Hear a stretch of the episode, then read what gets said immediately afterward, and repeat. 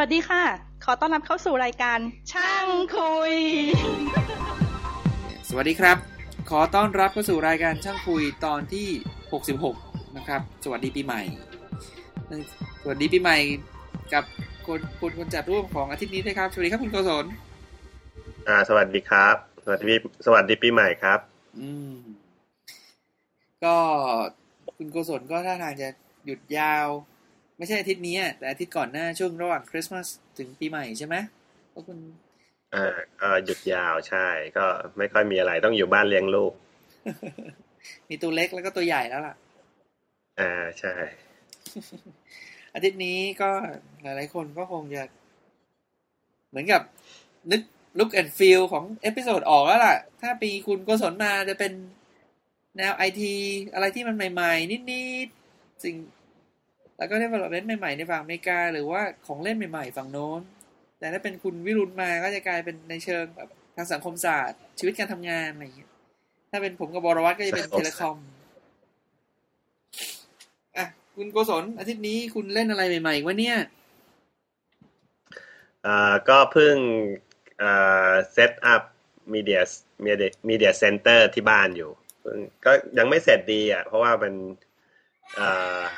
product มันยังไม่ได้มันยังไม่ได้ตามที่เราต้องการแต่ว่าก็พอจะได้ไอเดียก็เลยอยากจะมามาพูดให้ผู้ฟังฟังหน่อย จริงๆ พูดว่า Media Center เนี่ย สมัยผมไปบ้านคุณที่อเมริกาเมื่อสองปีที่แล้วเนี่ย ผมเห็น คุณเอา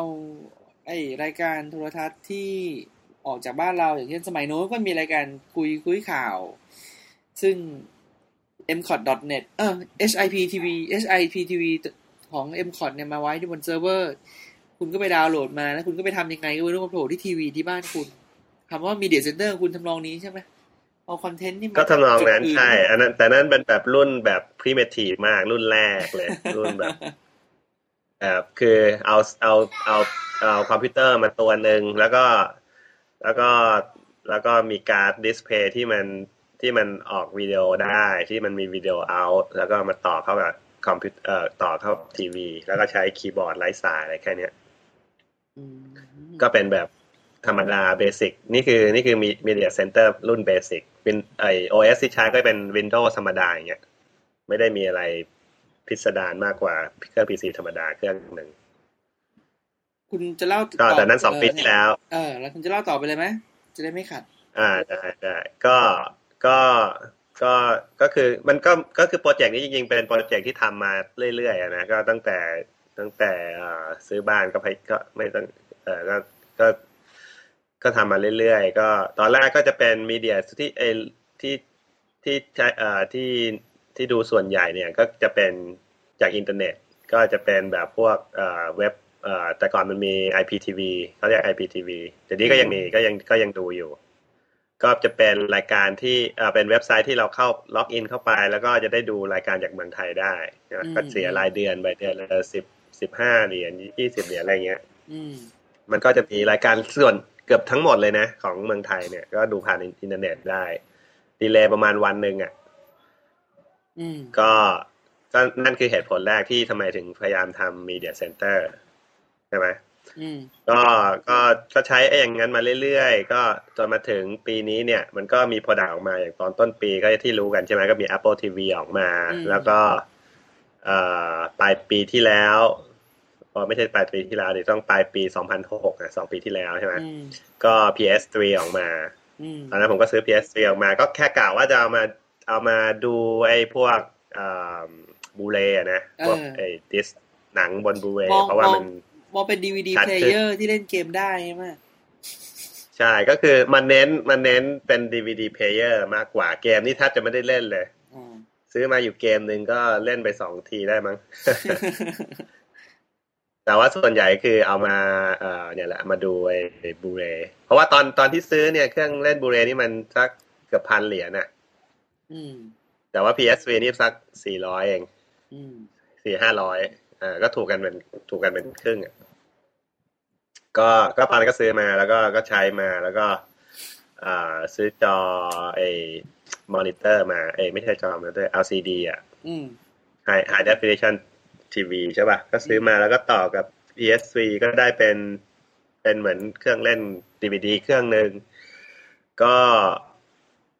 เมื่อสักสี่สามสี่อาทิตย์ที่แล้วก็ไปซื้อเอ่อ Apple TV มาอ่าเพราะว่าอยากจะลองเหมือนกันว่าเป็นยังไงพ อได้ Apple TV มาแล้วเนี่ยก็คือคือเดี๋ยวเดี๋ยวขอเท้าความนิดนึงก่อนที่จะซื้อ Apple TV เนี่ยก็พยายามที่จะใช้ PS3 เนี่ยดูหนัง เออนั่นน่ะสิดูหนังอย่างอื่นด้วยเอ่อดูหนังอย่างอื่นที่ไม่ใช่อยู่บน Blu-ray นะอืมก็ก็คือมันจะมีคอนเซปต์อันหนึ่งที่เขาเรียกว่ามันมีโปรโตคอลหนึ่งที่เรียกว่า UPnP ผมว่ามันมาจากคำว่า Universal Plug and Play นะอืมก็คือไอเดียก็คือว่าเอ่อ คุณก็มีคุณสามารถที่จะเอามีเดียของคุณเนี่ยไปไว้ในเครื่องเครื่องที่เป็นเหมือนเหมือนฮาร์ดดิสก์อะไรอย่างเงี้ย แล้วก็แล้วก็มีมี device ที่เป็น client ที่สามารถที่จะ play มีเดียพวกนี้เนี่ย ต่อ connect เข้าไปที่เซิร์ฟเวอร์ตัวนั้น แล้วก็ดึงเอามีเดียมาแล้วก็มา play มาเล่นมาเล่นบนบน device ตัวนั้นอืมอย่างเอาง่าย ๆ ก็อย่างเช่นเอ่ออย่างที่ผมมีตอนนี้เนี่ยก็มีคนคงเคยเห็นกัน กันเยอะแล้วแหละก็มีฮาร์ดดิสก์ใช่ป่ะฮาร์ดดิสก์ที่มันเป็นต่อเข้ากับ network ได้อะเขาเรียก NAS อะบอกว่าเคยได้ยินหรือเปล่าฮาร์ดดิสก์ที่ต่อ network ได้เนี่ยผมนึกออก แต่ถ้าบอกว่า NAS เนี่ยผมไม่รู้จัก NAS นี่รู้สึกว่ามันจะมาจากคำว่าอะไรนะ Network Access Storage มั้งอ๋อตรงเออๆคือคือมันก็มันก็อืมคือผมมีฮาร์ดดิสก์ของ Western Digital อยู่ตัวหนึ่ง แต่ว่ามันเป็นไฟล์ Y ต่อไฟล์ Y สองทั้งสอง speed แล้วก็ USB แต่มันก็จะมีของ Western Digital อีกตัวหนึ่งที่เป็น Ethernet เสียบปึ๊กเข้าไปให้ IP address มันสามารถ store อ่าได้ใช่ก็ตัวนั้นแหละ ก็จะเป็นแบบรุ่นนั้นอ่าก็ส่วนใหญ่แล้วเนี่ยไอ้ไอ้ device พวกนี้เนี่ย ข้างในมันเนี่ยมันคือ Unix มันคือ Linux นั่นเอง มันมันมันมี Linux run อยู่ มันคือคอมพิวเตอร์ที่ที่ run Linux แล้วก็มี storage อ๋ออ๋อใหญ่อ่าๆ นะเวลาเรา connect เข้าไปก็คือเรา connect เข้ากับ Linux box นั่นแหละอืมแล้วตอนนี้เนี่ยรุ่นใหม่ ๆ ที่ออกมาเนี่ยไอ้ไอ้ device พวกนี้เนี่ยมันจะ run โปรโตคอลตัวเนี้ยชื่อว่า UN เอ่อ UPnP เนี่ย Universal Plug and Play เนี่ยอืมทีนี้เนี่ยเอ่อไอ้ตัว device ที่สามารถที่จะที่จะรู้จักไอ้เซิร์ฟเวอร์ได้เนี่ย ก็จะมี PS3 ก็เป็นตัวหนึ่งที่ support อืมไอ้โปรโตคอลตัวนี้อืม เพราะฉะนั้นคุณก็สามารถที่จะใช้ PS3 ของคุณเนี่ย connect เข้าไปที่ไอ้เอ่อ hard disk ไอ้เนี่ยไอ NAS พวกเนี้ย แล้วก็ไปดึงเอามีเดียเอาวิดีโอมามาเล่นบนบนคอมเอ่อบนทีวีได้อืมมันก็ work ในระดับหนึ่งอะนะ ก็ work ในระดับหนึ่งเหตุเดี๋ยวเดี๋ยวพูดเหตุผลก่อน เหตุผลที่ว่าทำไมถึงใช้ device พวกนี้ก็เพราะว่าหนึ่งก็คือเราจะได้ไม่ต้องเปิด PC ทิ้งไว้ใช่ป่ะแล้วก็เปิดแค่ไอ้ตัว มันก็ device มันก็จะเล็กลงหน่อย แล้วก็สองก็คือว่ามันก็ไอ้เอ่อโปรโตคอลตัวเนี้ยมันจะเอ่อการการรับส่งข้อมูลจะจะจะดีกว่าใช้ไอ้เอ่อไอ้โปรโตคอลที่ใช้แชร์ไดรฟ์ของเอ SMB อะของ Windows รู้จักใช่ป่ะใช่ใช่เอ่อคุณคุณแต่ไม่ไม่แค่รู้ว่ามันคืออะไรแต่ไม่อ่าเคยไปใช้เอ่อเวเวลาที่เราจะแชร์ แชร์เอ่ออย่างสมมติอยู่บน Windows ใช่ไหมสมมติเราต้องการที่จะแชร์โฟลเดอร์อันหนึ่งใช่ไหมเราก็จะต้องใช้ Windows แล้วก็บอกว่าเราต้องการแชร์โฟลเดอร์นี้ ไอ้โปรโตคอลที่อยู่ข้างหลังฟีเจอร์เนี้ยเขาเรียกว่า SMB แต่นี้ในวงของวินวงของ Windows ใช่ไหม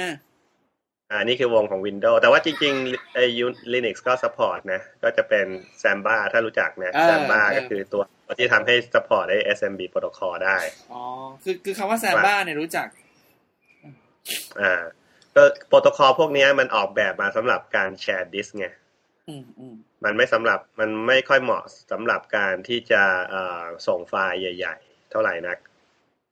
อืมแต่ตัว UPnP เนี่ยมันมันจะทำให้เอ่อมันจะมันจะเหมาะสำหรับเอ่อพวกไฟล์ที่เป็นพวกมีเดียมากกว่านั่นก็คือสองเหตุผลที่ว่าทำไมเรา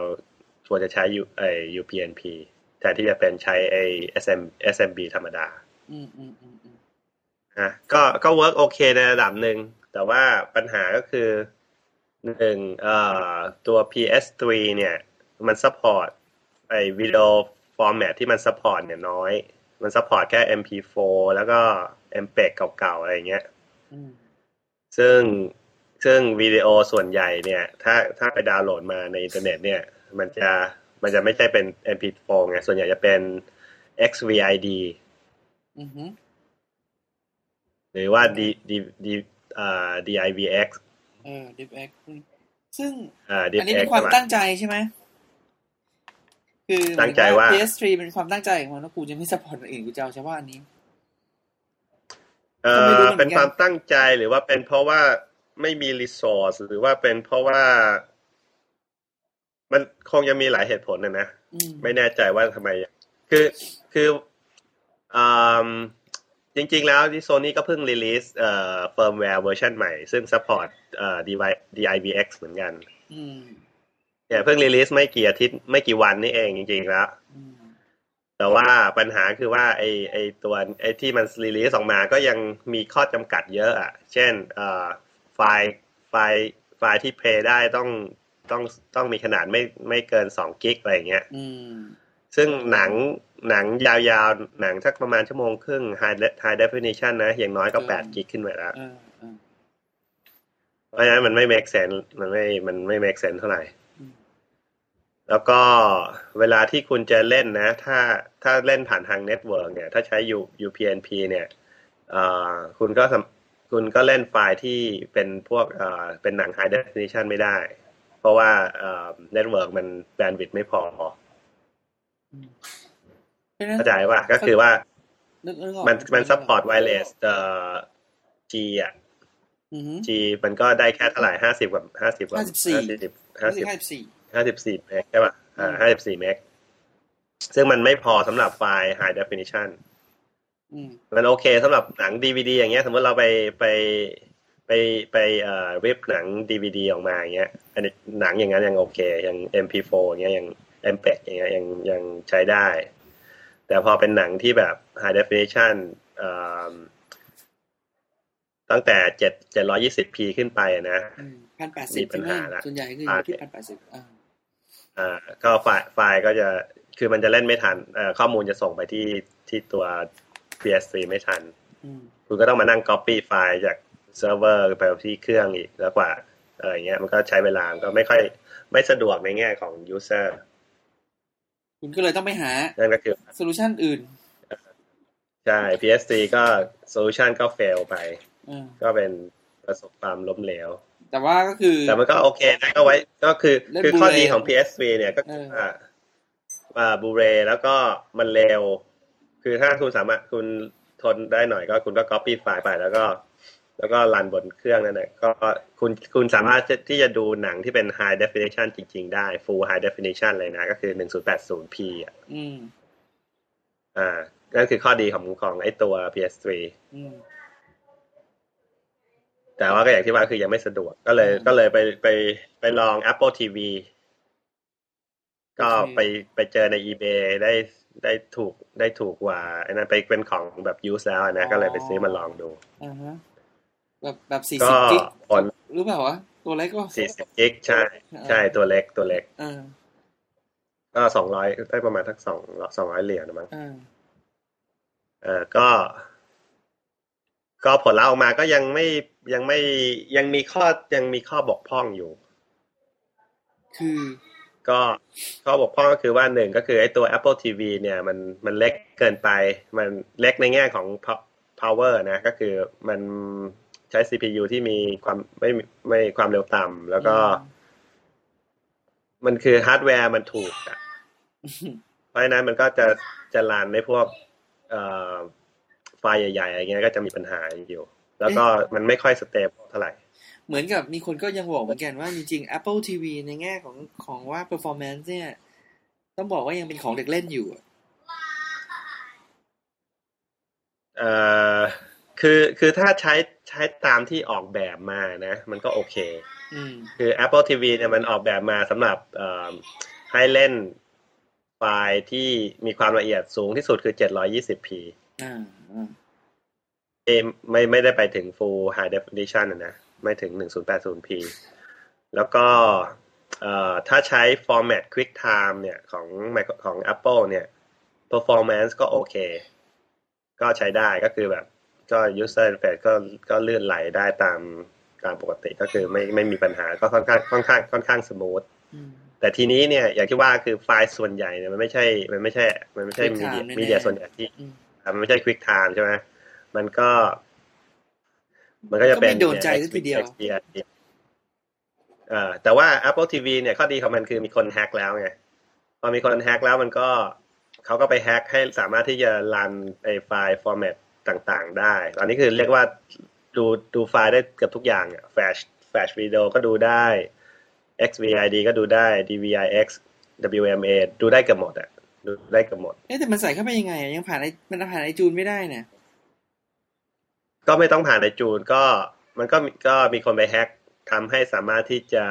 ใช้เอ่อก็เหมือน third party app Network Protocol อ๋อก็ใช้ Network Protocol อะ ก็คือธรรมดาเนี่ยใช้ SMB ได้ Share Drive จาก Protocol เนี่ย Protocol ที่ใช้ Share Drive บน Windows อะ NFS ก็ได้หรือว่า Protocol ของ Apple เองก็ได้ AFP ก็ก็ก็อย่างเงี้ยก็คือก็เหมือนกับว่าเราก็บนเครื่องคอมพิวเตอร์แล้วก็เราก็แชร์ drive แล้วก็บน Apple TV ก็ mount ไปที่ drive ตัวนั้น แล้วก็ access media จากจากจากเอ่อคอมพิวเตอร์ตัวนั้นไงอืมอะต่อต่อเอ่อก็ก็ ก็ยังไม่โดนใจก็ก็คือต้องไปหามาอีก เดี๋ยวสิเดี๋ยวเดี๋ยวพูดถึงข้อเสียมันก่อนอ่าอ่า ข้อดีข้อเสียก็คือ ข้อดีก็คืออย่างที่ว่าคือมีไฟล์ฟอร์แมตส่วนทุกอย่างส่วนใหญ่เนี่ยเล่นได้หมดแล้ว ก็คือไฟล์ทุกอย่างที่อยากเราอยากจะดูเนี่ย เราดูได้หมด support subtitle ซึ่งสำคัญมาก subtitle เนี่ยอือหือเพราะว่าเพราะว่าดูหนังเกาหลีอยู่เอ้ยใครดูคุณคุณหรือพัญญา ก็ดูทั้งบ้านแหละ โอ้ยเกลียดจริงเว้ยไปอเมริกาอีกหนังเกาหลีดูหนังเกาหลีนี่กำลังฮิตนะบอกให้มาทั่วโลกเลยนะรอ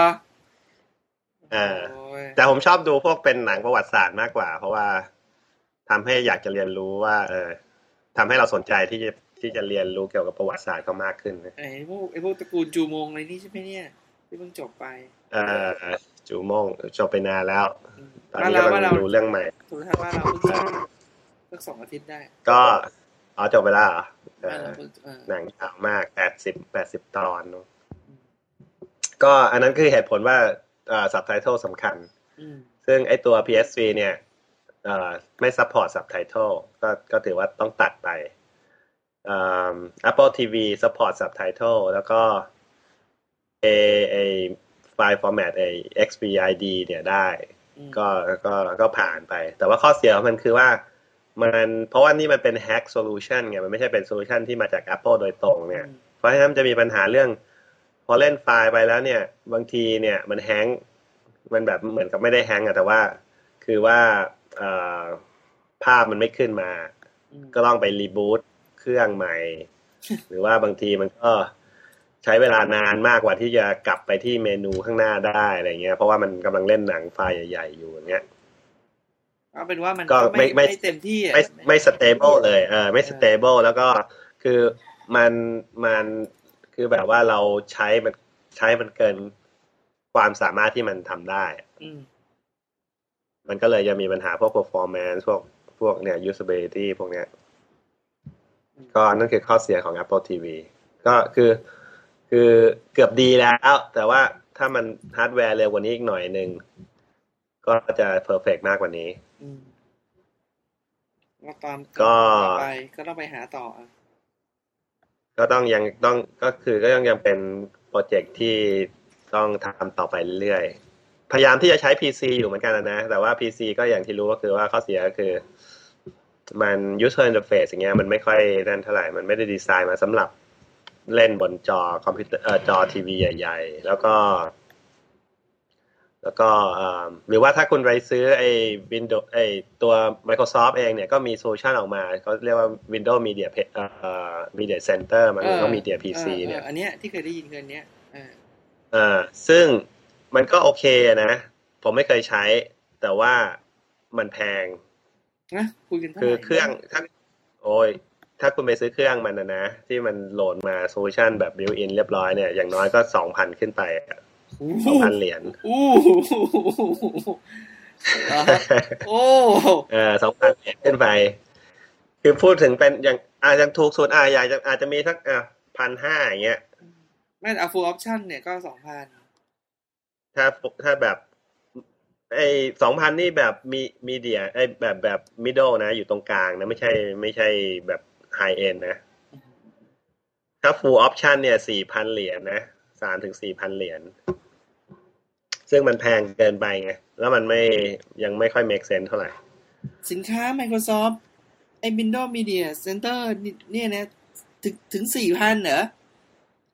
เออถึงสี่พันมันเป็น audio file High end นะ แบบรุ่นไฮเอ็นนะ โอ้ยอ่าถึงสี่พัน เฮ้ยต้องไปดูแล้วว่ะตอนแรกก็ผมนึกว่าของเด็กเล่นนะเว้ยพูดตามตรงนะเนี่ย ไม่ใช่ครับฟังฝรั่งพูดไม่ใช่ก็ไม่ได้ของเด็กมีความสนใจไอ้พวกนี้เท่าไหร่หรอกโอ้โหพอเห็นราคา มันจะมีแบบพวก feature แบบมี LCD built in อย่างเงี้ยวิไปที่อยู่อยู่บน box เลยนะ ก็คือไม่ต้องใช้คอมพิวเตอร์ไม่ต้องต่อทีวีก็ก็สามารถที่จะดู content ได้ content แบบอาจจะเป็นแบบเมนูอะไรพวกนี้นะ ไม่ถึงแบบดูวิดีโอเป็นหนังเป็นเรื่องเป็นราวนะ ซึ่งไอ้ LCD พวกเนี้ยมันก็ มีราคาแพงพอสมควรอยู่แล้วเนี่ยมันก็เลยทำให้ราคามันยิ่งสูงขึ้นไปอีกเข้าไปใหญ่ แล้วมันใช้แล้วมันเล่นพวก DVD ฮะแบบ high definition ตระกูลไหนอะเดาว่าต้องมี DVD player แล้วน่ะในราคานี้เอ่อก็จะเป็นพวกส่วนใหญ่ก็จะเป็นเอ่อ HD DVD อืมเพราะว่ามันมันเป็นมันเป็นฟอร์แมตที่ support โดย Microsoft เอาจริงก็เอาสิ Microsoft support คุณกุศลก็เลยฮะอ๋อแต่ไม่เอาก็ถ้าคุณซื้อมาคุณจะได้ครบทั้งสองแบบไง มึงรวยนักนี่อ่อไม่ไหวครับไม่ไม่สู้ครับ คือไม่ไหวครับ แล้วก็เอ่อเมื่อกี้จะพูดว่าอะไรนะเอ่อก็คือมันราคามันแพงเกินไป อะ แต่ว่ามันมีอีก solution หนึ่งของของทาง Microsoft ก็คือใช้ Xbox เป็นตัว Media Media เอ่อ Media Center ก็ได้ ก็คอนเซ็ปต์คล้ายๆกับ PS3 นั่นแหละ ก็คือ มันเป็นเกมคอนโซลแต่ว่ามันก็มีความสามารถที่จะเล่นพวกมีเดียพวกนี้ได้เหมือนกันอืม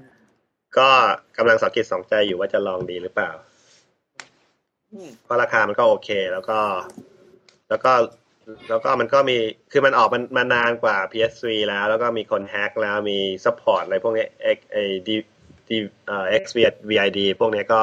ก็ก็ built-in มาแล้ว ก็แสดงว่า ก็ก็กำลังคิดอยู่ มันก็แสดงว่าที่บ้านคุณมีอะไรมั่ง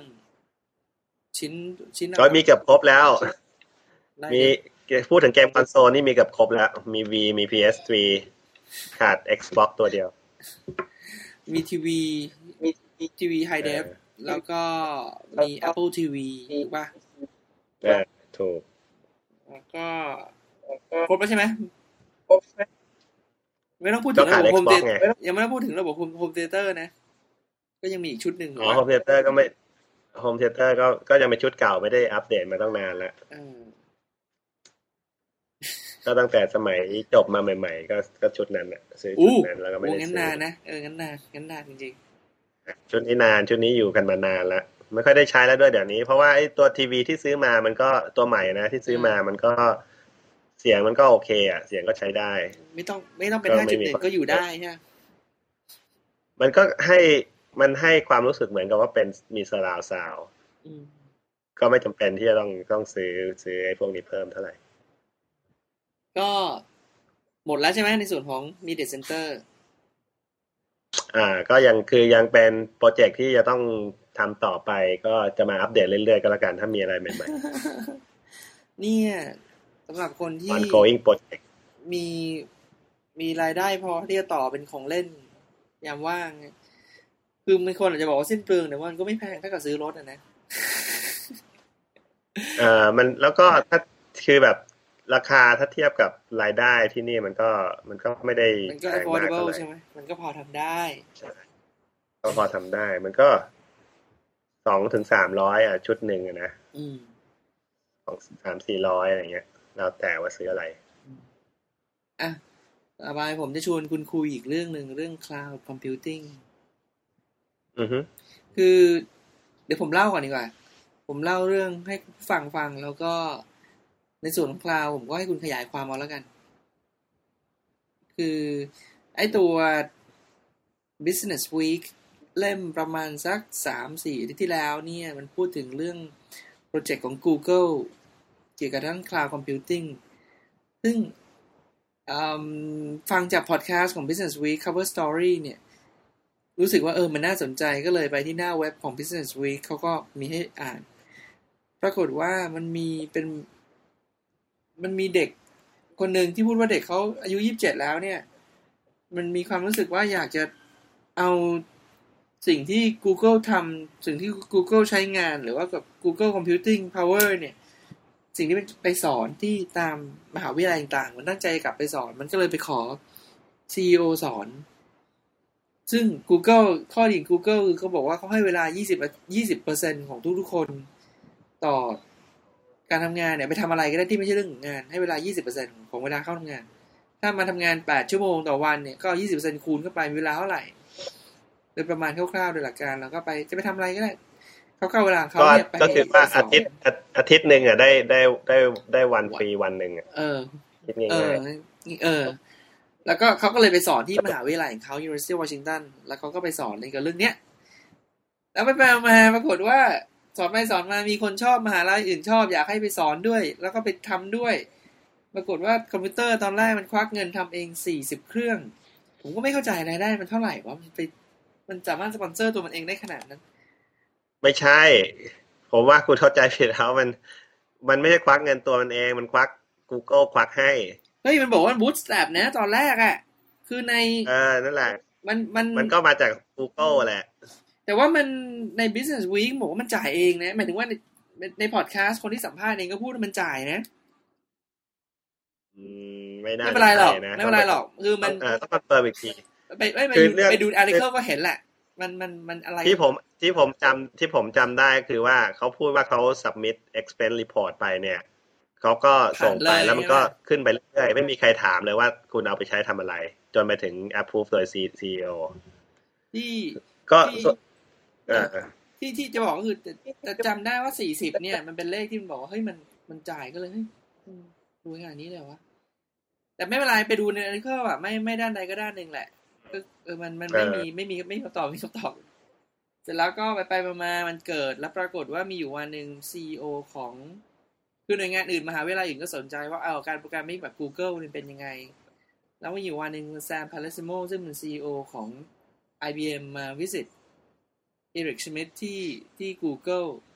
และในระหว่างที่กินข้าวกันเนี่ยไอเด็กคนนี้มันก็นั่งอยู่ที่โต๊ะนี้ด้วย เรื่อง Eric Schmidt ก็บอกว่าเนี่ยมีคนสนใจเรื่องทำนองนี้ แล้ว Eric Schmidt ก็บอกอ๋อนี่ไงคนนี้ทำเรื่องนี้อยู่ คุยไปคุยมาก็กลายเป็นโปรเจกต์ที่ IBM กับ Google ไปสานต่อกันทำเป็น ผมเข้าใจว่าเอาไปขายใช่ไหม เสร็จแล้วก็ไอ้นี่ก็เลยไปทำเรื่องนี้ full time นี้มันจะมีประเด็นที่ผมติดใจสงสัยเดี๋ยวผมเอาไปเขียนต่อในนิตยสาร Go Training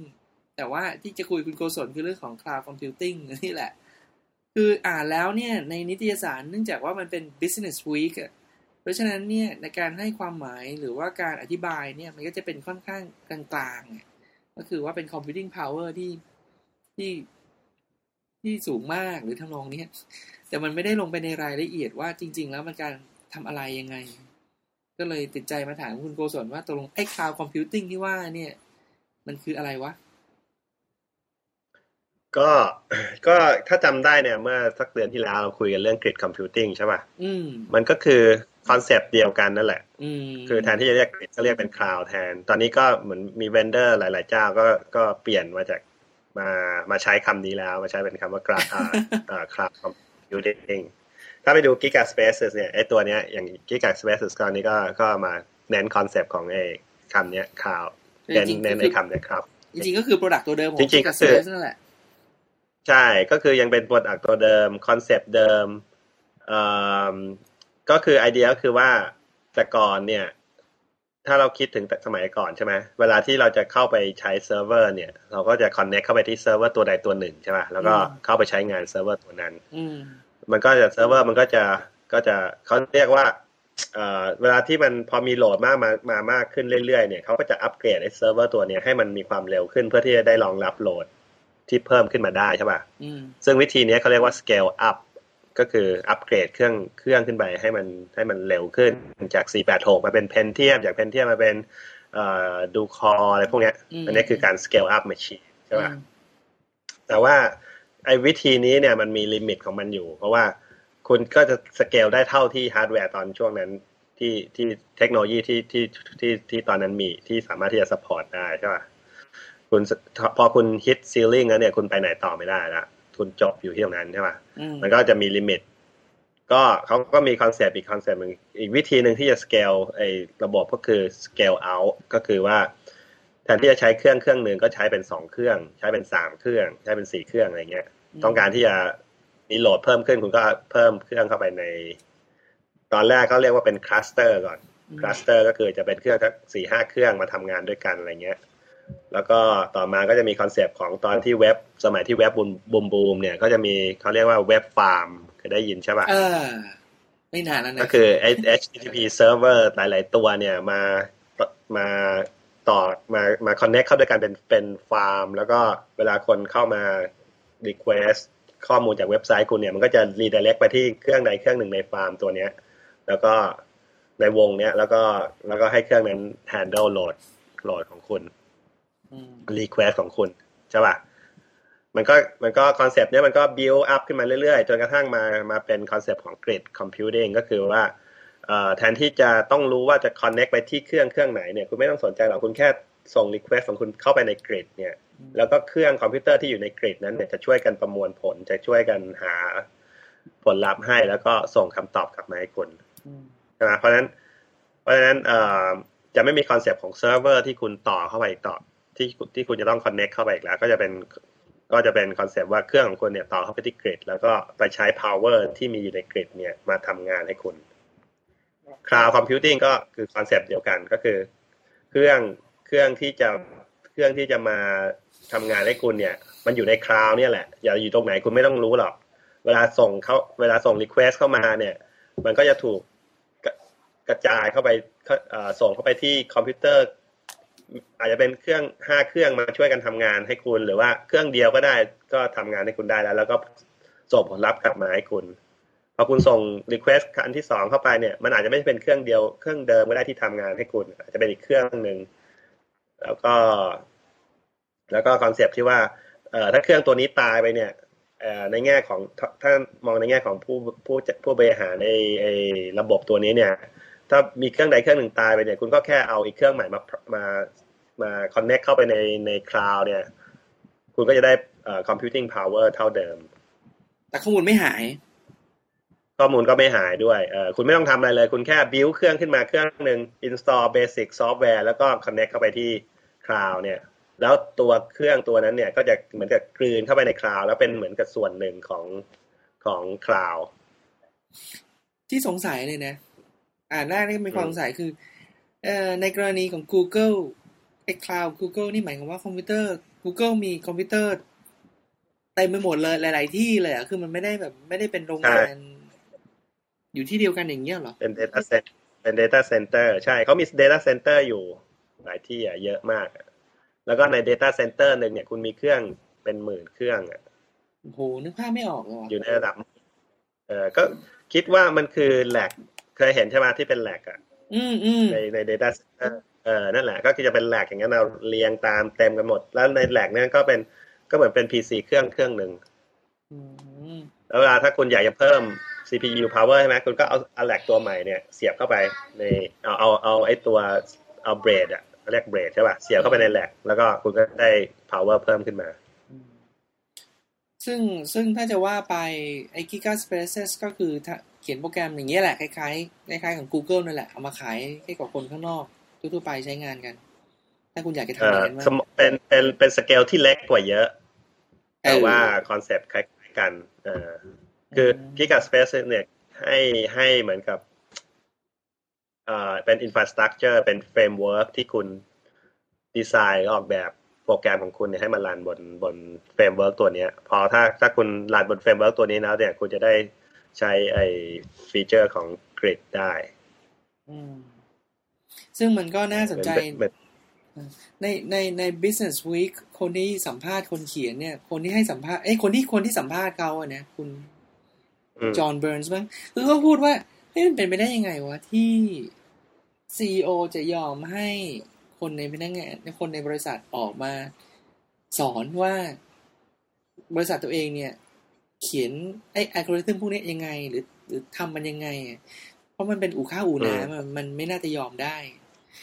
แต่ว่าถ้าฟังคุณพูดอย่างเงี้ย จริง ๆ แล้วเขาก็ไม่ได้อาจจะไม่ได้สอนถึงขนาด Google ก็ได้นะ มันเป็นแบบถ้า Giga Spaces ทำได้เนี่ยจริงมันก็เป็น มันก็เป็นอะไรที่มันเป็น generic ระดับหนึ่งอะเพียงแต่ว่าไม่แต่ว่าคือมันอาจจะ add on ในส่วนขไม่องใช่ว่า scalab- scalability หรือเปล่า อ่าสเกลด้วยแล้วก็ในแง่ของเอ่อ ในแง่ของ flexibility ด้วยคือไอ้ตัว Giga Spaces มันเป็น product ที่ที่ต้องดีไซน์ออกมาให้แบบ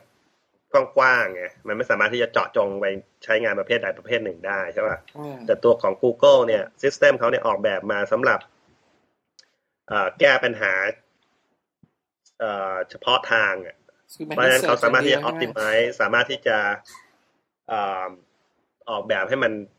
scale ได้ดีกว่า Giga Spaces อ๋ออันนั้นคืออันหนึ่งอ๋ออ๋ออ๋อแล้วก็อีกอันหนึ่งก็คือว่าไอ้ตัวที่คือเวลาเขาออกว่าเขามาสอนว่า Google ทำงานยังไง เนี่ยเขาไม่ได้แบบมาสอนลงไปใน detail นะว่าเอ่อโค้ดมันเขียนอย่างนี้นะ หรือเอา source code มาให้ดูอย่างเงี้ยอืมเขาแค่พูดในแง่ของ concept เท่านั้นเองว่า concept ที่เขาใช้ดีไซน์ API เนี่ยมันเป็นยังไงอืมถ้าเคยถ้าเคย ถ้าลองลองเข้าไปในอินเทอร์เน็ตเนี่ยไป search คำว่า map reduce เนี่ยอืมก็เป็นก็เป็นเอ่อ เป็น paper อันหนึ่งที่ Google Publish มานานแล้วเหมือนกันนะ เป็นเกือบห้าหกปีแล้วล่ะอืมก็ตัว Map Reduce เนี่ย คือถือว่าเป็น core technology ที่ใช้งานในใน Google เลย ก็คือเป็น API ที่เขาใช้กันว่าเวลาที่จะเอ่อออกเอ่อออกแบบโปรแกรมสักตัวหนึ่งที่จะมาใช้ความสามารถเอ่อ computing power ที่มีอยู่ใน Google เนี่ย นี่คือ API ที่คุณควรจะต้องใช้อื มมันก็จะพูดถึง concept ว่าคุณควรที่จะต้องคุณจะใช้งานมันยังไงเอ่อมีวิธีการ programming การโปรแกรมยังไงมีโปรอาจจะมีโปรแกรม sample code ให้ดูอะไรเงี้ยอืมแต่ว่า behind the scene ไอ้ไอ้ที่อยู่ข้างหลังเนี่ย คุณไม่รู้หรอกว่าเขาทำยังไงบ้างอืม implementation เนี่ยคุณไม่รู้หรอกว่าเขา implement มันยังไงไอ้ cons- ไอ้ไอ้ map reduce เนี่ยคุณไม่รู้หรอกว่ามัน implement ยังไง คุณรู้แต่ว่ามัน API เนี่ยมันเป็นอย่างนี้ คุณเรียกใช้ไอ้คำสั่งเนี้ย ไอ้คุณถ้าคุณออกแบบโปรแกรมคุณลักษณะนี้เนี่ย คุณสามารถที่จะใช้ใช้งานเอ่อ computing grid ได้ grid computing ได้พอคุณพูดอย่างนี้ผมเข้าใจละผมเข้าใจแล้วว่าทำไมมหาวิทยาลัยเนี่ยคือที่ในบทความของ Business Week อันนั้นเนี่ยมันจะมีอยู่ตรงอันหนึ่งที่ผมก็สงสัยที่เขาบอกว่า พอไอ้นายคนเนี้ยผมจำชื่อเขาไม่ได้จริงมาพูดเรื่องนี้เนี่ยอ๋อคริสตอฟคริสตอฟอะไรไม่รู้จำไม่ได้เออเขาก็มาพูดอย่างนี้เนี่ยมันก็ทำให้เอย่างการไฟฟ้าหรือเหมือนกับว่าองค์กรอื่นๆ มหาวิทยาลัยอื่นบอกเฮ้ยอยากได้ computing power ในในระดับเนี้ยเหมือนกันเพื่อมาทำอย่างอื่น ซึ่งในความรู้สึกผมก็หนึ่งเอามาทำอะไรในเมื่อในเมื่อ Google เออเอามาทำอะไรก่อนหนึ่งก็คือมาทำอะไรก่อนแล้วสองเพราะเมื่อกี้คุณพูดถึง Giga Spaces ผมก็เอ๊ะเขาก็มีอยู่แล้วนี่ แต่คุณพูดอย่างนี้ผมนึกออกแล้ว คือต้องการสเกลใหญ่มากเพื่อไปทำงานเฉพาะทางของเขาด้านอื่น อาจจะเป็นอือฮึ distribute ไฟล์ใหญ่อย่างเดียวสมมตินะฉายหนังใหญ่ ๆ อย่างเดียวก็ไปเรื่องเฉพาะทางเลย แต่ต้องการ computing power สูงๆ มันก็จะไปพัฒนาต่อได้ที่เป็นเรื่องเฉพาะทาง เพราะ Google ก็คือ search ก็คือ search ทำนองนี้นะคือไอหัวใจของระบบของ Google เนี่ยคือทำยังเอ่อเหมือนกับว่าเอ่อเขามีเขามีข้อมูลที่เยอะมากไง แบบเป็นระดับอินเทอร์เน็ตสเกลใช่ป่ะอืมแล้วก็คุณจะออกแบบแอปพลิเคชันของคุณยังไง เนี่ยที่จะมาใช้สามารถที่จะใช้ประโยชน์จากข้อมูลลักษณะนี้ได้อืมอืมใช่ไหมอย่าง Search ก็เป็นตัวหนึ่งอืมแล้วก็ถ้าสมมติเอาไปใช้นอก Google เนี่ยก็จะเป็นพวกแบบ simulation หรือว่าเป็น forecast ทางไอทางพยากรณ์อากาศอะไรเงี้ยอืมซึ่งข้อมูลเนี่ยมันเป็นแบบบางทีเขา collect ข้อมูลกันเป็นร้อยเป็นพันปีอย่างเงี้ยเพื่อที่จะ simulate ว่า เอ่อไอ้ pattern ของอากาศมันเป็นยังไงอะไรเงี้ยอืมซึ่งพูดถึงข้อมูลเป็น เรียกว่าเป็นอะไรเป็นเทราไบต์เป็น10เทราไบต์อะไรอย่างนี้เลยอืมใช่ป่ะซึ่งมันเยอะมาก แล้วก็ programming ปกโดยธรรมดาแล้วเนี่ย คุณ handle ไอ้ data พวกเนี้ยถ้าถ้าถ้าใช้ programming concept ธรรมดาเนี่ยแบบแบบที่ใช้กันอยู่ทุกวันเนี้ยอืมอาจจะใช้เวลาเป็น เป็นเป็นปีหรือว่าเป็นเป็นเดือนอะไรเงี้ยกว่าที่จะได้ result ออกมาอืมแล้วก็ยากด้วยแล้วการเขียนโปรแกรมก็จะยากด้วย แต่ว่าถ้าใช้ concept ของ Google อย่างเงี้ย มันก็โปรแกรม API เนี่ยเวลเอ่อง่ายมากเลย คือแบบ concept มันเนี่ย basic เลยแบบเวไอง่ายต่อการเข้าใจง่ายต่อการพัฒนาโปรแกรมอืมแล้วก็แล้วก็คุณสามารถที่จะ tap เข้าไปใช้เอาไปใช้ประโยชน์จากเอ่อ จาก computing power ที่คุณมีอยู่ในองค์กรได้อืมอืมอ่านั่นคือนั่นคือ นั่นคือเอ่อข้อจุดแข็งของของ Google เคลียร์ขึ้นมากขอบคุณมากใช่เคลียร์ขึ้นเคลียร์ก็จริงๆ ไม่ใช่ Google อันเดียวนะ ที่ที่ทำเรื่องพวกเนี้ยก็อเมซอนก็กำลังมาที่กำลังที่จะแบบเหมือนแตกลายออกมาทางทางด้านนี้เหมือนกันอืม ก็จะมีอย่างถ้าเคยได้ยินก็อ่า EC2 ใช่ป่ะอืม Elastic Computing แล้วก็ S3 สำหรับ storage แล้วก็เพิ่ง release ออกมาใหม่ไม่ไม่กี่อาทิตย์เนี่ย SimpleDB ก็จะเป็นเหมือน database ขนาดสเกลใหญ่ เฮ้ย ผมไม่เคยได้ยินก็ทั้งสามอันเลยว่ะ พูดตามตรง รู้แต่ว่าอ m มาก็ซอเป็นนเป็นทำอะไรเยอะแต่ว่าเออสามคำเนี่ยไม่รู้จักจริง มันเป็น service ที่ที่ Amazon คือตัว Amazon Amazon เนี่ย ระบบเขาเนี่ยก็สเกลได้ ก็เรียกว่าใกล้ใกล้เคียงกับ Google เลยแหละ แต่ว่าเขาเน้นไปอีกอีกด้านหนึ่งไงอืม Google ที่จะเน้นเรื่อง Data ใช่ป่ะ Data เยอะแล้วก็แล้วก็เอ่อเราต้องเอ่อต้องเร็วอืมของ Amazon เนี่ยก็จะเป็นแบบในแง่ของ scalable มากกว่า คือ transaction เยอะอืมแบบวันวันหนึ่งเนี่ยมีคนเข้ามาดูเว็บไซต์เขาต้องเป็น เป็นเท่าไหร่อะเป็นแสนเป็นล้านฮิตต่อ second อะไรเงี้ยใช่ป่ะอืมก็ต้องสามารถที่จะ handle ไอ้โหลดพวกนี้ได้อืมแล้วก็เขาก็ต้อง manage data center ที่ใหญ่เรียกว่าไม่น้อยกว่า Google เลยแล้วก็ก็ invent- จะมีวิธีทำยังไงที่ที่จะต้องที่จะทำให้การบริหารหรือใช้ resource พวกเนี้ยทำได้มีประโยชน์ที่สุด แล้วก็อืมได้ประโยชน์สูงสุดที่สุด แล้วก็แล้วก็ inventory programming มหาศาลเลยใช่ไหมเอ่อพวก inventory พวกอะไรพวกเนี้ยทุกอย่างอยู่ใน ทุกอย่างต้อง handle ในตัวระบบของ Amazon หมด ซึ่งเขาก็ออกแบบเขาก็มีระบบที่ที่โอเคนะ ที่แบบที่แบบ concept ก็ใช้ได้แล้วก็ work แล้วก็ work ในสเกลที่ที่ที่ที่ที่ที่ใหญ่เลยอะคือใกล้เคียงกับ Google เลยเขาก็เลยเขาก็เลยคิดว่าเอองั้นทำไมเราไม่เอาไอ้ระบบที่เรามีอยู่เนี่ย มาขายให้กับลูกค้า ก็ขายเป็นแบบเป็นเป็นแบบ service ไงอย่าง S3 เนี่ยก็คือเป็น storage คุณจะเก็บไฟล์ ก็คือเหมือนเป็น storage ที่คุณสามารถเอาไฟล์ไปเก็บได้โดยที่ไม่มีไม่มี limit แต่ว่าคุณจ่ายตามราคาที่ตามขนาดของข้อมูลที่คุณเอาไปเก็บ เอาไปเก็บไว้อะนะแต่ว่าเป็นราคาที่โอเคอะสมเหตุสมผล ไม่แพงแล้วก็ไม่ถูกมากเกินไปอืมหรืออย่าง EC2 เนี่ย มันก็จะเป็น concept ของว่า ถ้าคุณต้องการเอ่อ ต้องการเพิ่ม computing power เข้ามาเข้าให้กับระบบของคุณเนี่ย คุณก็ add เขาเรียกว่าเป็นเหมือนกับ คล้ายๆ virtual machine นะ concept คล้ายๆ virtual machine ก็คือคุณสามารถที่จะ add power computing power on demand สมมติคุณต้องการ ตอนนี้ระบบคุณ handle load ได้สิบสิบออเดอร์ต่อ second อย่างเงี้ย แต่ว่าคุณรู้ว่าพรุ่งนี้เนี่ยมันต้องมีออเดอร์ big lot เข้ามาเนี่ยจะเป็นร้อย ร้อยออเดอร์ต้อง handle อย่างน้อย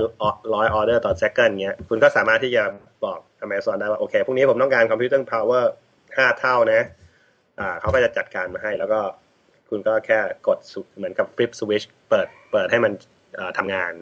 คุณก็ได้ไอไอความสามารถตัวนี้เพิ่มขึ้นมาโดยที่ไม่ต้องไม่ต้องไป install ฮาร์ดแวร์ใหม่ ไม่ต้องมานั่ง config ระบบใหม่อะไรเงี้ย ทุกอย่าง transparent หมด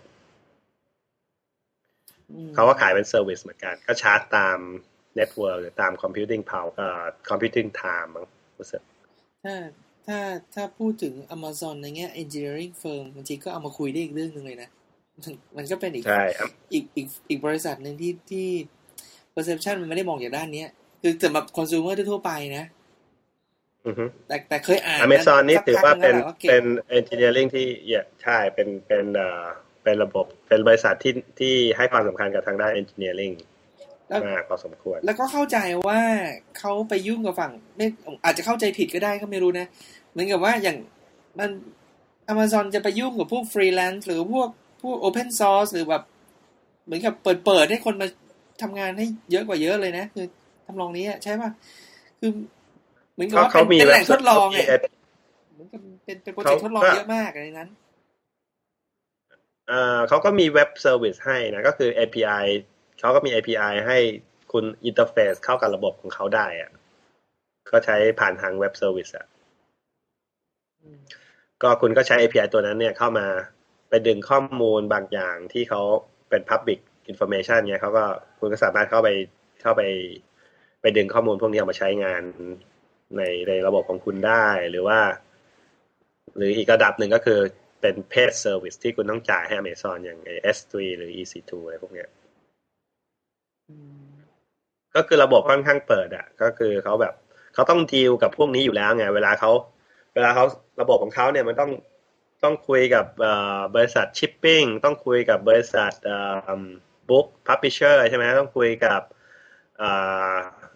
เอ่อ vendor ต่างๆ ที่เอาของมาขายบนเว็บไซต์เขาอย่างเงี้ยอืมเพราะฉะนั้นเขาต้องเขาต้องดีลกับเรื่องพวกนี้อยู่แล้วไงเขาก็เลยออกแบบมาให้มัน flexible เอ่อให้มันมีความยืดหยุ่นพอสมควร ให้มันมีความยืดหยุ่นจนกระทั่งเขาสามารถที่จะเอามา เปิดให้ใครมาใช้ก็ได้ โดยที่ไม่ทำให้ระบบเขาล่มอืมอืมอืมไว้เอาไว้ อีกสัก เออ วันดีคือดีเรามานั่งคุยเรื่อง Amazon ก็ได้นะแต่ผมขอกลับไปรีเสิร์ชก่อน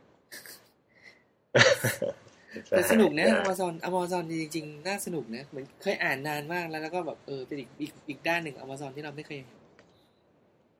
อ่าเขาไม่เขาไม่ไม่อ่าไม่ well known เท่ากับ Google ในแง่ของนะอืม technical knowledge นะแต่ว่าจริง ๆ แล้วคนที่เป็น CTO ของ Amazon นี่ค่อนข้างที่จะมีชื่อเสียงนะเขาก็ไปพูดตาม conference ต่างๆ แล้วก็มี paper ออกมาที่ที่เอ่อ ที่ดีอะมี paper ดีๆออกมาบ่อยอยู่เหมือนกันอืมก็ผมเข้าใจว่าหลังจากนี้หลังจากที่เทปนี้ออกอากาศไปไม่กี่อาทิตย์ ปลายเดือนมกราคมจะมีงาน CES ใช่ไหมแล้วก็ Macworld พร้อมๆกันใช่ไหมเออใช่ปลายมกราใช่ไหมก็ผู้ฟังก็ก็ตายหรอกมั้งอะไรอาทิตย์นะที่สองมั้งอ๋อเหรออาทิตย์ที่สองมั้งสิบกว่าอ่ากลางเดือนมั้งก็ผู้ฟังก็ลอง ไม่รู้สิ เราอาจจะมีอะไรมาคุยกันอีกทีก็ได้นะ มันอาจจะมีอะไรตื่นเต้นออกมาอีกก็ได้นะกำลังลุ้นอยู่ ตอนนี้ข่าวลือก็คือว่าเขาจะออกโน้ตบุ๊กรุ่นบางออกมา แต่ว่าเกรดเนี่ยมันจะต่างกว่า macbook หรือหรือประมาณ macbook ใช่ไหมแต่หมายถึงว่าเป็น Mac power power อะ Pro เป็น MacBook Pro อ๋อเหรอ เป็น pro เหรอจะเป็น Pro อ๋อเออข่าวลืออยู่นะ ยังเป็นข่าวลือ ยังแต่ว่าลุ้นอยู่ว่า จะจะมีอะไรจะมีอะไรพิเศษกว่านั้นหรือเปล่าอย่างเอ่อเอามาเอา multi-touch มาใช้อะไรอย่างเงี้ยอ๋อก็จะก็จะคงเป็นคือข่าวลือคือว่าไอ้ตัวเครื่องตัวเนี้ยมันจะไม่ใช้ฮาร์ดดิสก์แบบแบบ magnetic อีกแล้วไงจะเป็นแบบเอ่อเป็นเหมือนกับ static memory อะเออเออนึกออกแล้วก็เอ่อจะใช้ L LCD แทนจอเอ่อใช่ LCD ป่ะ LED มั้งอืมสำหรับจอก็จะทำให้ power เนี่ยเอ่อใช้งานเอ่อแบตเตอรี่ได้มีประสิทธิภาพมากขึ้น การเอ่อแบบ power อาจจะเป็นแบบแปดถึงสิบชั่วโมงอะไรเงี้ยแทนที่จะเป็นสามสี่ชั่วโมงเหมือนปัจจุบันอืมแล้วเครื่องก็จะบางมาก จอสิบสามนิ้วอะไรเงี้ยแต่นี่คือข่าวลือนะครับ นี่คือข่าวลือ นี่คือข่าวลือยังไม่ confirmมันมันลือแล้วมันก็ก็มีผิดมีถูกปนๆกันไปเนาะ แต่เดี๋ยวนี้มันก็รู้สึกจะลือใกล้ใกล้เคียงนะ อย่าง iPod Touch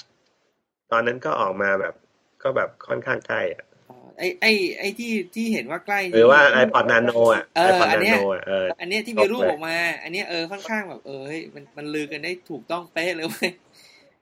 เออแต่ไอไอแต่ว่าอันนี้มันแบบหาใหม่นี่แบบสักคนพักพูดกันแล้วเยอะแล้วนะ คนพูดกันเยอะแล้ว เออมีแบบหลายมามาหลายมาหลายมาหลายทางแล้วหลายเว็บแล้วพูดใช่ไหมพูดคล้ายๆกันนะหลายเว็บแล้วใช่ไหมไอข่าวลืออันเนี้ยจะออกมาคล้ายๆกันอ่าใช่ แล้วอีกอันหนึ่งที่ชอบที่เคยได้ที่อ่านที่ได้อ่านก็คือไอ้ Apple TV จะมีตัวใหม่มีจออะไรอย่างเงี้ยอ่านั้นยังไม่เคยได้ยินเฮ้ยเหรอวะอันนี้อันนี้ฟังที่ไหนวะเออเหมือนกับว่า แล้วมันก็หัวเราะอะได้ยินอาจจะเป็น This Week in Tech หรือสักอย่างแบบผมก็หัวเราะเออทำนองว่าแบบเอ้ย มันแก้ปัญหาถูกจุดหรือเปล่าวะไอะไรทองเนี่ย Apple TV อะเกือบดีแล้ว เนี่ยเสียนิดนึงมันแบบ มันช้าไปหน่อย แล้วก็มันไม่โอเพนอะอืมมันไม่โอเพนผมก็ไม่เข้าใจนะว่าทำไมกำลังพยายามจะคิดอยู่ว่าทำไมไม่มีบริษัทไหน สักบริษัทหนึ่งที่ทำ media center ออกมาที่ คือทุกคนรู้อะว่า user ต้องการอะไรอะคือแบบแบบมันเป็น feature ที่แบบที่ไม่ใช่แบบเอ่อใหม่หรือแปลกอะไรคือทุกคนใช้อยู่ตอนเนี้ยอืมแต่ว่าไม่มีบริษัทไหนที่ทำออกมาให้มันให้มัน support ไอ้ไอ้พวกเนี้ย อย่างไอ้เล่นไฟล์พวก XVID ได้เล่นเอ่อ subtitle อะไรเงี้ย ก็ถ้าคุณยอมจ่ายสี่พันเหรียญน่ะของ Microsoft นั่นน่ะอาจจะอาจจะได้ใช่ไหมถามจริงนะ Microsoft เนี่ย ผมว่าไอ้ XVID เนี่ยก็ไม่ support นะอ๋อคุณอาจจะต้องไปดาวน์โหลดเอ่อ hack อีกแล้วดาวน์โหลดไอ้ Third ตัว party ครับ encoder เองอืมแต่มันง่ายกว่าไง วิธีการ hack อะไรพวกเนี้ยคงง่ายกว่าอ๋อเพขราะนาเป็ดนว่า PC ขนาดว่าสี่พันก็ยังก็ยังไม่ไม่ perfect ทีเดียว ยังไม่ต้องพูดถึงราคาอ่านะผมก็ว่ามัน ใช่ ผมว่ายังไม่ perfect อะคือยัง feature-wise เนี่ยก็ยัง ก็คงยังเฉพาะ ก็คืออาจจะมากับเครื่องอาจจะซัพพอร์ตแต่ Microsoft Format อะไรเงี้ยอืมก็เป็นไม่ซัพพอร์ต Quick Time อย่างเงี้ยเออนะเออไม่มีอะไร perfectคือมันเขาไม่มีใครออกแบบเอ่อสินค้าที่มันเหมาะกับไอ้ที่มันตรงกับความต้องการ user มันมันออกแบบสินค้าเพื่อที่จะมาปกป้องผลประโยชน์ของตัวของบริษัทตัวเองอะหรือว่า extend ในในในตลาดของตัวเองเนี่ยเออใช่ก็คือแบบทำ คือมันมี feature ที่ออกมาที่ดีไซน์มาเนี่ยมันมันออกมาให้ ให้เป็นประโยชน์กับตัวเองอะเออให้เขาได้เปรียบอืมอ่าให้ตัวเองได้เปรียบอะไรเงี้ย อย่างโซนี่อย่างเงี้ย บอกว่า support D DI DIVX ใช่ป่ะอืมแต่ว่าบอกว่าคุณเล่นไฟล์ได้ไม่เกินสองกิกเงี้ยอืมมันไม่ make sense อะอืมมันก็รู้ๆกันอยู่ใช่ไหมไฟล์ไฟล์หนึ่งเนี่ยถ้าครึ่งชั่วโมงเนี่ยมันก็เกินสองกิกแล้วอะหา definition อะนะ อืม อืมแล้วคุณจะไปดูหนังอะไรครึ่งชั่วโมงมาอย่างเสียไม่ได้ อ่า ก็ยังต้องรอกันต่อไป ไม่รู้ใครจะเป็นอัศวินม้าขาว โอเคสำหรับเทปนี้ก็คงมีแค่นี้มั้งคุณโกศลยาวละอ่าได้ชั่วโมงหนึ่งไหมเออประมาณเนี้ยชั่วโมงหนึ่ง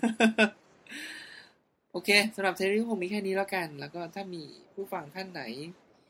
มีคำถามอะไรก็มาโพสต์ในเว็บบอร์ดแล้วกันนะครับ แล้วก็ยินเขียนกันมาตามถามกันมา ก็เริ่มมีถามมีแฟนประจำแล้วล่ะก็ก็ดีใจเหมือนกันแล้วผมก็คือคือขนาดว่าเราทำเป็นรายการชื่อว่าช่างคุยนี่มันค่อนข้างเฉพาะทางเนี่ยนะแต่ก็จะเห็นว่าเรนจ์ของรายการมันก็แกว่งพอสมควรเนี่ยอย่างเทปก่อนหน้านี้กับเทปนี้เนี่ยมันก็คนละเรื่องคนละราว มันก็ขึ้นอยู่ความสนใจของคนจัดเหมือนกันว่าอยากทำอะไร ก็ก็ยังดีใจที่ก็ยังมีคนตามทุกเทปเหมือนกันก็ดีใจ ก็สำหรับเทปนี้ก็คงมีเท่านี้มั้งคุณโกศลก็ขอบคุณมากนะครับ โอเคครับ สวัสดีคสรัวัสบดีครับ สวัสดีครับผมไทยครับเอ้ยครับ ผมทันครับ ขอต้อนรับสู่ไทยทันคอร์ดไทยทันคอร์ดครับ อยู่ในเมืองภูเก็ตครับ ขอดูข้อมูลเพิ่มเติมไทยทันคอร์ด .com t a i t a n c o u r t com สวัสดีครับ สวัสดีครับ